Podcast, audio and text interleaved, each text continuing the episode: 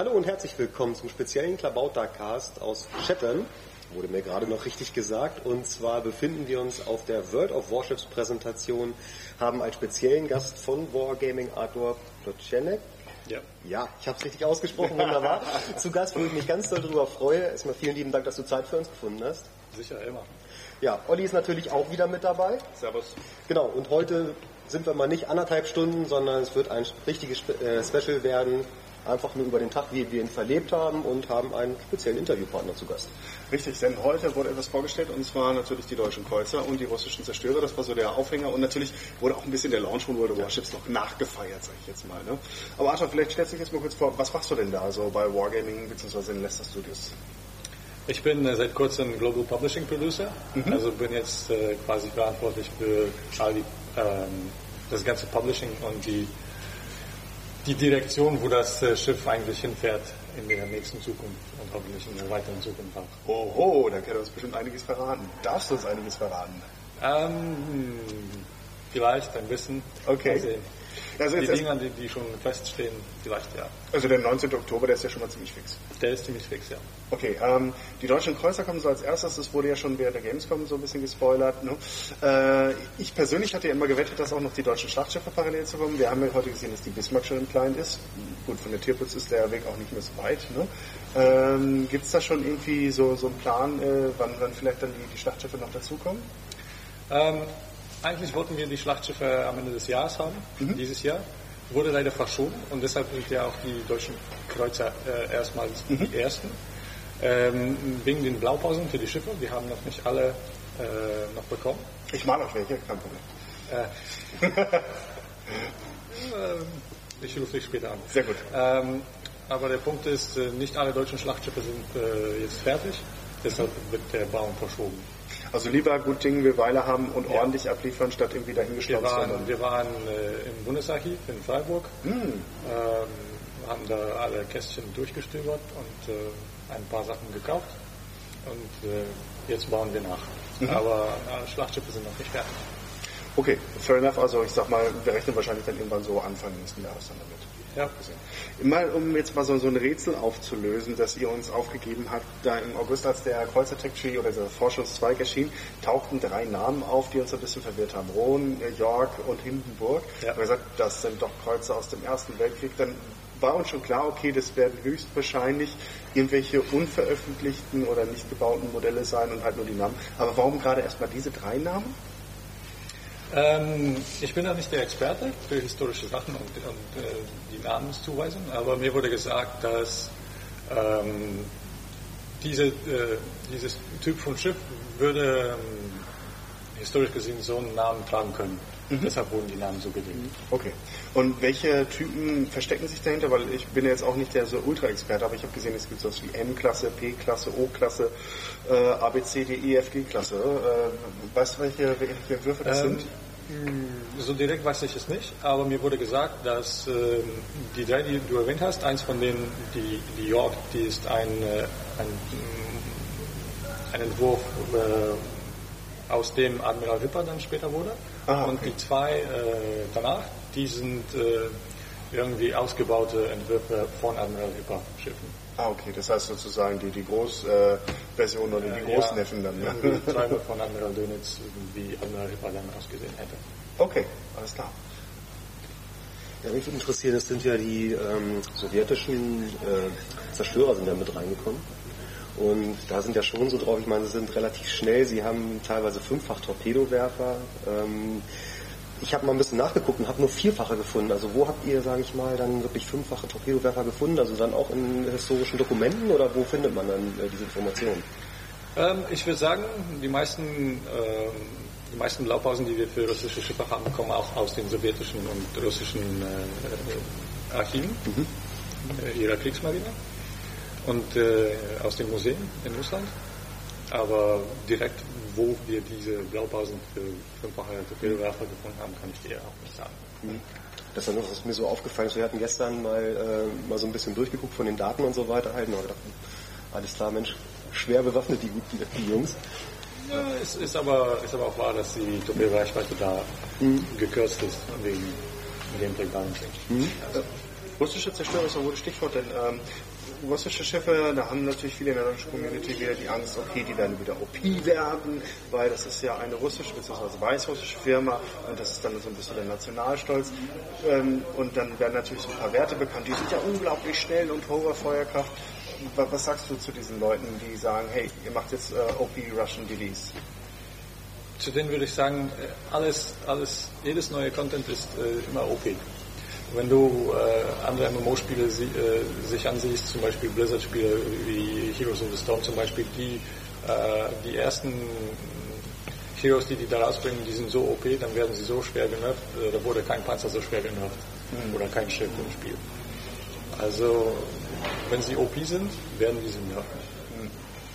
Oder wo man, glaube ich, mal eine Lanze brechen muss, ist aber auch die Sache, alles was neu rauskommt ist, du kennst die Schwachstellen noch nicht, kannst es noch nicht richtig einschätzen, weißt selber als Kapitän gar nicht, ja, genau. wie gehst du gegen an. Ne? Und ich denke mal, das ist aber auch ein großer Punkt, der immer wieder dann zum Tragen kommt halt. Der ist ja OP, weil ich weiß gar nicht, was der kann. Ne? Das heißt, der hat natürlich seine Stärken, mit denen ich mich gar nicht auseinandergesetzt habe. Und dementsprechend kommt es mir natürlich dann erstmal sowieso noch eine Klasse schwerer vor, als es eigentlich vielleicht ist. Mhm. Obwohl sie natürlich, glaube ich, schon sehr stark sind. Und jetzt haben wir ja nur äh, ein paar Screenshots mit Stats. Mhm. Und jetzt äh, werden wir die Spieler erst einmal im Spiel testen, mhm. mit Supertestern und mit ein paar Kontributaren. Dann haben wir Statistiken und äh, Eindrücke von diesen Leuten und dann sehen wir weiter, wie wir die Schiffe quasi nerven müssen oder warten, wenn es auch zu schwierig ist, mit denen zu spielen. Also wenn ich mir jetzt so die Zerstörer anschaue, von den Werten her, also klar, sie sind sehr, sehr schnell, sie haben eine relativ hohe Schussfolge, so wie halt auch die amerikanischen Zerstörer. Ne? Die Torpedos haben aber eine deutlich geringe Laufweite, selbst als die Amerikaner. Ähm, ist das jetzt irgendwie so, dass ihr sagt, hey, wir möchten gerne die Zerstörer jetzt so in diese neue Nische oder in eine, in eine andere Position bringen, sodass sie halt einen anderen spielerischen Aspekt bringen? Oder ist das zufälligerweise alles so in den richtigen Platz gefallen, dass man sagt, hey, historisch gesehen waren die wirklich so? Ist ein Teil von beiden eigentlich. Also historisch gesehen waren die ein bisschen so. Ich bin da nicht wirklich der Experte. Ich kann dir nicht sagen, wie, wie, genau die ausgesehen hatten und wie, wie die gekämpft hätten. Die haben ja fast gar nicht gekämpft. Mhm. Ähm, aber äh, ein Teil von den von der Sache ist auch, die irgendwo in eine ähm, Nische zu stellen, wo sie auch competitive sind, aber nicht zu einfach. Mhm. Weil das bedeutet dann, jeder äh, sowjetische Zerstörer wäre OP. Nein, der sowjetische Zerstörer wird wahrscheinlich ein bisschen OP, aber in den richtigen Händen, wenn einer, einer weiß, wie der zu spielen ist. Mhm. Ja. Und das ist okay. Ja. Ähm, du hast jetzt ja auch mit dem, äh, sag ich mal, das, das, äh, die Position von dem Global Publishing äh, übernommen, wenn ich das jetzt richtig äh, verstanden habe. Und das heißt, dass auch der, dieser Launch am 19. Oktober dann halt auch schon dann in deine Hybride fällt. Ne? Viele Spieler zeigten sich mit dem Release ein bisschen, äh, zeigten sich enttäuscht. Äh, nicht, weil das Spiel jetzt schlecht sei, sondern sie hatten sich so ein bisschen Flair und Fluff gewünscht und vielleicht nochmal eine schöne Aktion im Shop. Könnt ihr die, oder kannst du die Leute vielleicht ein bisschen anteasern, was uns dann so am 19. außer dem Freischalten der neuen Forschungsbäume erwartet? Ähm, das ist eigentlich schwierig, weil ich bin jetzt in der, in der Übergangsphase zu der neuen Position. Also weiß ich quasi nicht, was, was für Sachen schon jetzt geplant sind für den 19. Oktober. Mhm. Das fällt jetzt in die äh, Ägide äh, des äh, neuen äh, Producers für Europa und mhm. in die Ägide der Producer für die anderen Regionen. Mhm. Also es ist schwer für mich zu sagen, was da jetzt im Shop erscheinen wird. Äh, ich kann nur sagen, ab heute ist äh, Warspite wieder im Shop mhm. für die Leute, die es äh, letztes Mal verpasst hatten. Also mal sehen. Vielleicht kommt da was Schönes auch am 19. Oktober. Ich meine, das ist ja ein guter Aufhänger mit der Türpitz. Ähm, wird sie denn, oder kannst du uns sagen, wird sie denn und wann sie nochmal in den deutschen Shop kommen wird? Weil ganz viele Leute sind wirklich... Sicher, sie wird noch kommen. Wann? Kann ich dir jetzt nicht sagen. Wahrscheinlich, äh, ich würde sagen, äh, für Weihnachten ist höchstwahrscheinlich. Okay. Aber also. Okay, ähm, jetzt mal nochmal so grundsätzlich gefragt, irgendwie, aber ja, mit, deiner, mit der Schaffung, äh, ist jetzt deine Position neu geschaffen worden oder bist du, hast du jetzt jemanden da äh, abgelöst sozusagen, oder bist du da ähm, Fuß äh, So gesehen nicht. Wir hatten da eine Position, die für alles äh, verantwortlich war auf der äh, globalen Ebene ja. und die wurde, wurde halt in, in zwei Positionen aufgeteilt. Eine ist für Business-Sachen verantwortlich und die andere meine ist mehr für Development und für Richtung. Ah, okay. Alles klar. Nein, weil es wäre jetzt so die Frage gewesen, ob ihr das jetzt so erkannt habt und das einfach künftig dann besser koordinieren wollt. Weil wie gesagt, das sind ja viele von diesen, diesen Shitstorms, die sich dann entwickeln, die eigentlich grundsätzlich ja. unnötig sind. Ne? Und vor allem, ich finde es halt auch immer total schade, weil das Spiel ist echt top und äh, das, das wird dem Spiel auch und den Entwicklern halt nicht gerecht. Und das ärgert mich dann halt auch als, als, als Fan, nicht nur als, als, als Spieleredakteur. Ja, wir hoffen, dass, es, dass diese Aufteilung und diese Position es, es erlaubt, dass, dass äh, diese Sachen besser koordiniert werden. Auch mit dem Development Team, wann irgendwie die, ähm, die Features, die wir in, in spezifischen Regionen wollen, auch äh, zu einer konkreten Zeit da auftauchen. Mhm. Ähm, na gut, jetzt würde ich aber noch mal ganz kurz noch mal zu dem äh, kommen, was wir heute so erlebt haben, weil die Leute wollen natürlich wissen, was, was macht ihr da überhaupt in, in Chatham? Irgendwie sitzt ihr da nur rum und redet dummes Zeug, ne? Oder habt ihr auch was gesehen? Ja, wir haben natürlich haben wir was gesehen. Also wir durften uns, haben einmal eine U-Boot-Führung gekriegt, was für mich sehr beklemmend war, muss ich sagen. Och komm, U-Boote sogar, da war Chips? Nein. oh, no. Kommentar. Kein Kommentar. Nein, da war eine U-Boot-Führung, die wirklich für mich sehr beklemmend war. Also ich habe mir versucht vorzustellen, wie es ist, wenn da wirklich mal Action unter Wasser ist ne, und dann vielleicht auch mal irgendwas einschlägt irgendwo und du kannst dich nicht bewegen, es ist alles eng und da hätte ich wirklich Platzangst drin gehabt. Also das war schon, boah, nee. Also ich fand es vor allem insofern halt überraschend, weil ich habe äh, letztes Jahr noch das Typ 7C äh, in Laboe halt besucht ja. und ich hatte irgendwie das Gefühl, das ist geräumiger als ja. das, was wir da draußen gesehen haben, dieses britische Nachkriegs-U-Boot, ja. wo man denkt, oh, das, ist, das ist ein Palast, das ist ein Tanzpalast, da kannst du ein Tango und Cha-Cha-Cha, ne? aber nichts. Ne? War enger. Ne? Ja, also es war wirklich, oh, also ich fühlte mich wirklich beklemmt. Ja. Hast du das auch so empfunden, weil du hast jetzt ja auch den direkten Vergleich? Ja, ich war auch auf der Sausalito in San Francisco und das war auch ziemlich eng okay. in meiner Größe. Total verbaut, Größe. oder? Ja. Hast du mitbekommen, der Kapitän von der äh, Ocelot, hieß ja. Ocelot, ne? Die, die, der hat, der war an die zwei Meter groß. Ja, das war der letzte, ja. Und hat aber eine, das, die, wie groß war denn die, die Schlafkoje? 1,80, ja. 1,70, das war so ein kleines Ding. gesagt, die war irgendwie 1,70 groß. Der nur Embryonalstellung und oh nee. nee, nee Fuß und sieben Menschen. Und das ist dann ja. monatelang, ey. Nein, danke. Ja, nee. Ja, dann waren wir noch auf dem Zerstörer, die äh, HMS Cavalier. Richtig. Also das war, da, das war schöner, hast du mehr Platz gehabt. Also ich fand ihn auch überraschend groß, den Zerstörer. Ja. Ne? Also ich habe mir das irgendwie alles auch beengter vorgestellt. Aber ja, da kriegt man dann aber auch mal ein bisschen die Dimension. Wenn du jetzt einen Zerstörer ja. siehst und ob das Im Spiel sehen die so mini aus ja. und dann bist du halt äh, mal das, drauf. Das kleinste Schiff im Spiel. Oder? Ja, das kleinste Schiff im Spiel ist so ein riesen Klavenzmann. Ja. Und wenn ich mir dann vorstelle, wie groß wäre dann wirklich ein Schlachtschiff. Ja, warum habt ihr denn die Warspite nicht daneben gestellt? Also das kann man jetzt mal erwarten, ne? genau. Nee, also das war schon, ja, dann kriegt man wirklich mal ein Gefühl für die, ähm, für die Größenverhältnisse. Ja. Und es wurde ja noch live geschossen für uns. Ja, ja, ja einmal kann man auch ich machen. Du darfst das? Du warst äh, das? Ich, ich habe zwar nicht geschossen, aber ich durfte den Turm drehen. Ah, oh. okay, alles klar. Ja. Super. Alles klar. Ja, klasse. ja. Nee, also mir wurde gesagt, es war ja noch ein kleiner Zerstörer. Ne? Das ist ein kleiner gewesen und der ist schon echt verdammt groß. Na egal. Aber ja, sonst haben wir natürlich noch ein bisschen gezockt. Äh, die genau. deutschen Kreuzer haben wir natürlich ausprobiert. Ich habe ja. Prinz, äh, äh, Prinz Eugen, ich schon. Admiral Hipper und Hindenburg habe ich gespielt. Ich hatte die, äh, hatte die York und habe mir natürlich gleich von der Tirpitz ein wunderschönes, wunderschönen äh, Zitadellentreffer gekriegt. Ja, super. Bin da gleich schön mit 20, das ging gleich ein Treffer, bumm, weg. Das war ja. ein kurzes Vergnügen. Ähm, ansonsten, ja, ich bin mal gespannt, wie sie sich dann wirklich über einen längeren Zeitraum im Spiel ähm, anfühlen werden, weil von einem Gefecht kannst du nur erst einen Eindruck kriegen. Ja. Mhm. Ja, und das ist jetzt auch ein bisschen Problem. Also unsere, unsere Sache ist halt, uns läuft auch so ein bisschen die Zeit hier halt weg, weil äh, wir haben jetzt gar nicht hier äh, sonst wie so anderthalb Stunden ein bisschen rumzuschwafeln. Von daher würde ich sagen, unsere Erfahrungsberichte, wie es sich angefühlt hat und wie es sich gespielt hat, das bekommt ihr dann im nächsten regulären Klabautercast. Ich bedanke mich mal dann sehr, sehr herzlich bei dir, Arthur, dass du die Zeit genommen hast. Und dein Deutsch ist fantastisch. Ja, ist ein bisschen rastig, aber es funktioniert. Das war Hammer. Alter. Super gut und wir sind ja schon übereingekommen, definitiv besser als unser Russisch. Ja, definitiv. Nein, super gut. Ja.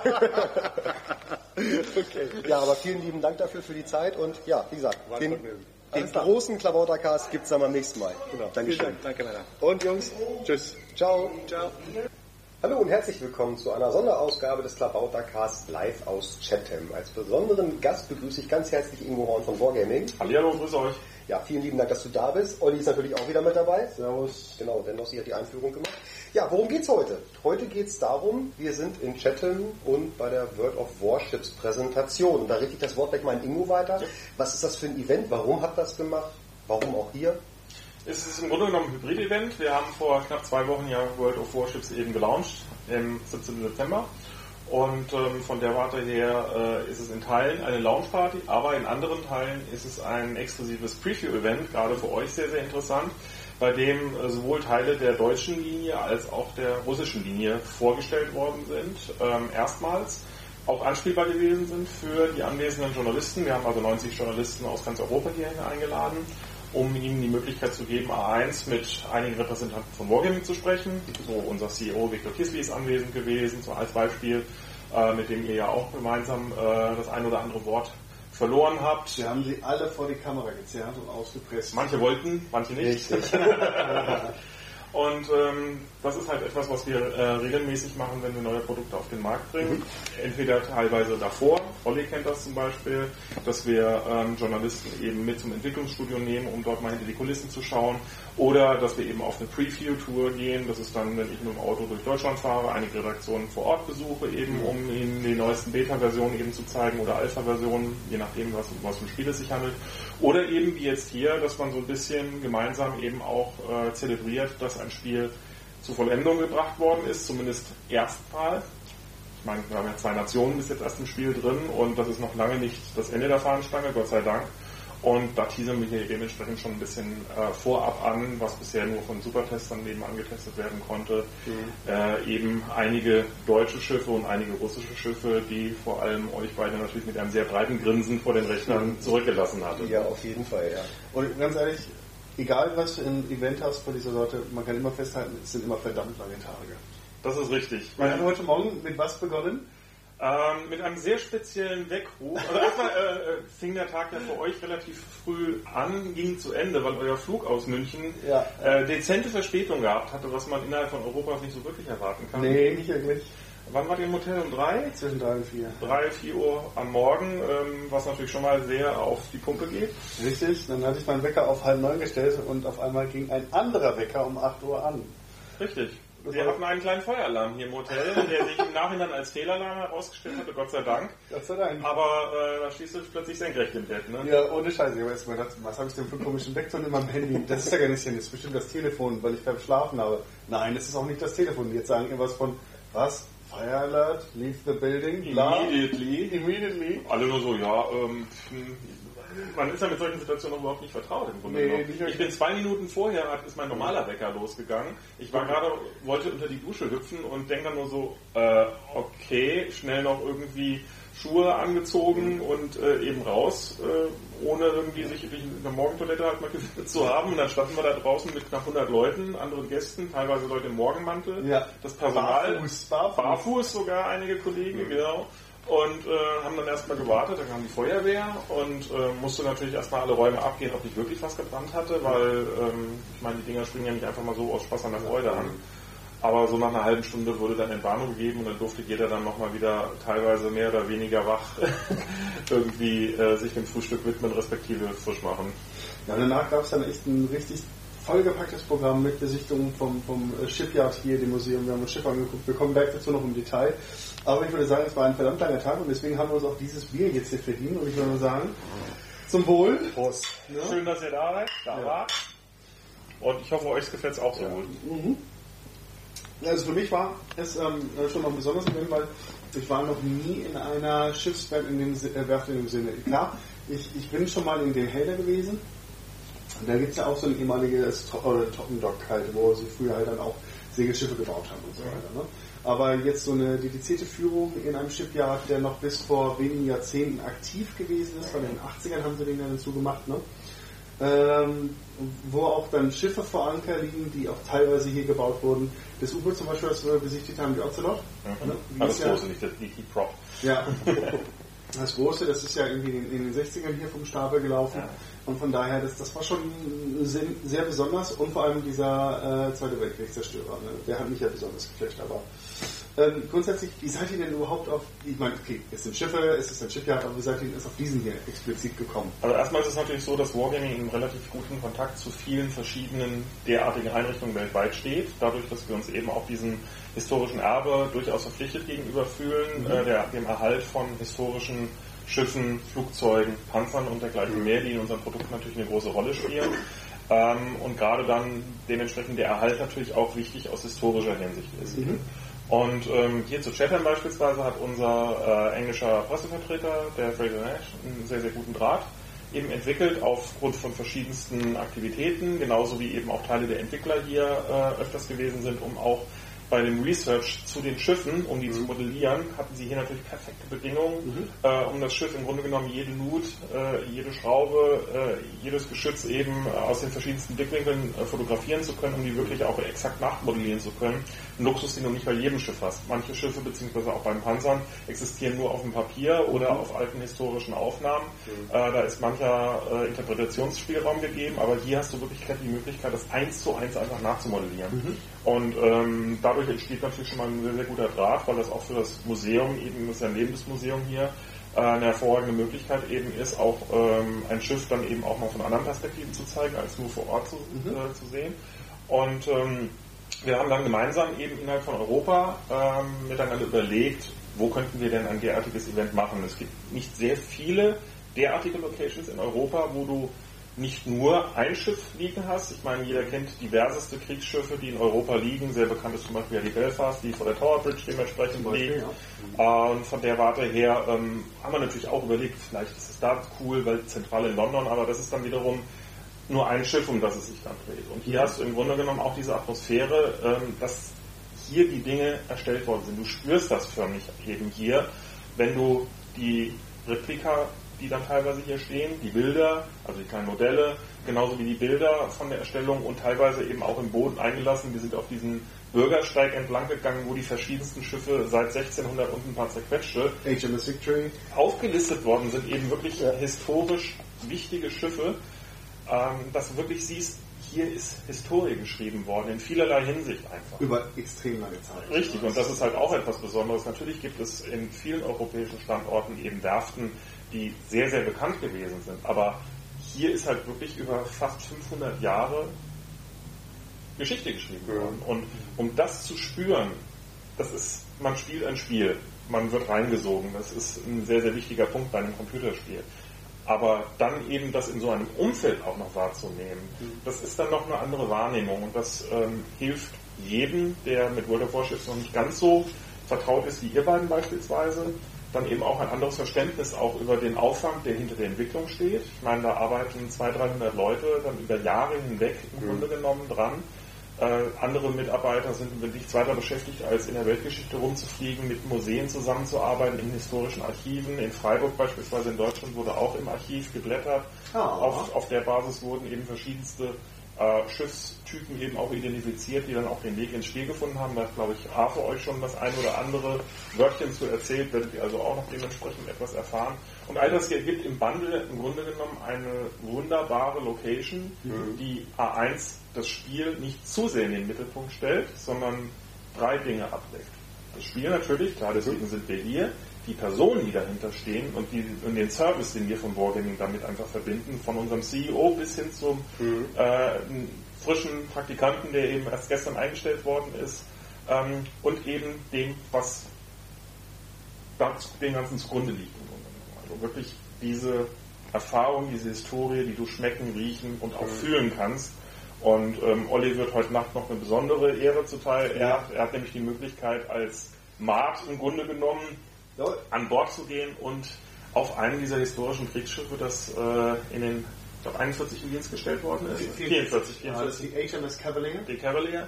Und ähm, dort in einem der Mannschaftsräume gemeinsam mit 34 anderen Journalisten aus äh, ganz Europa.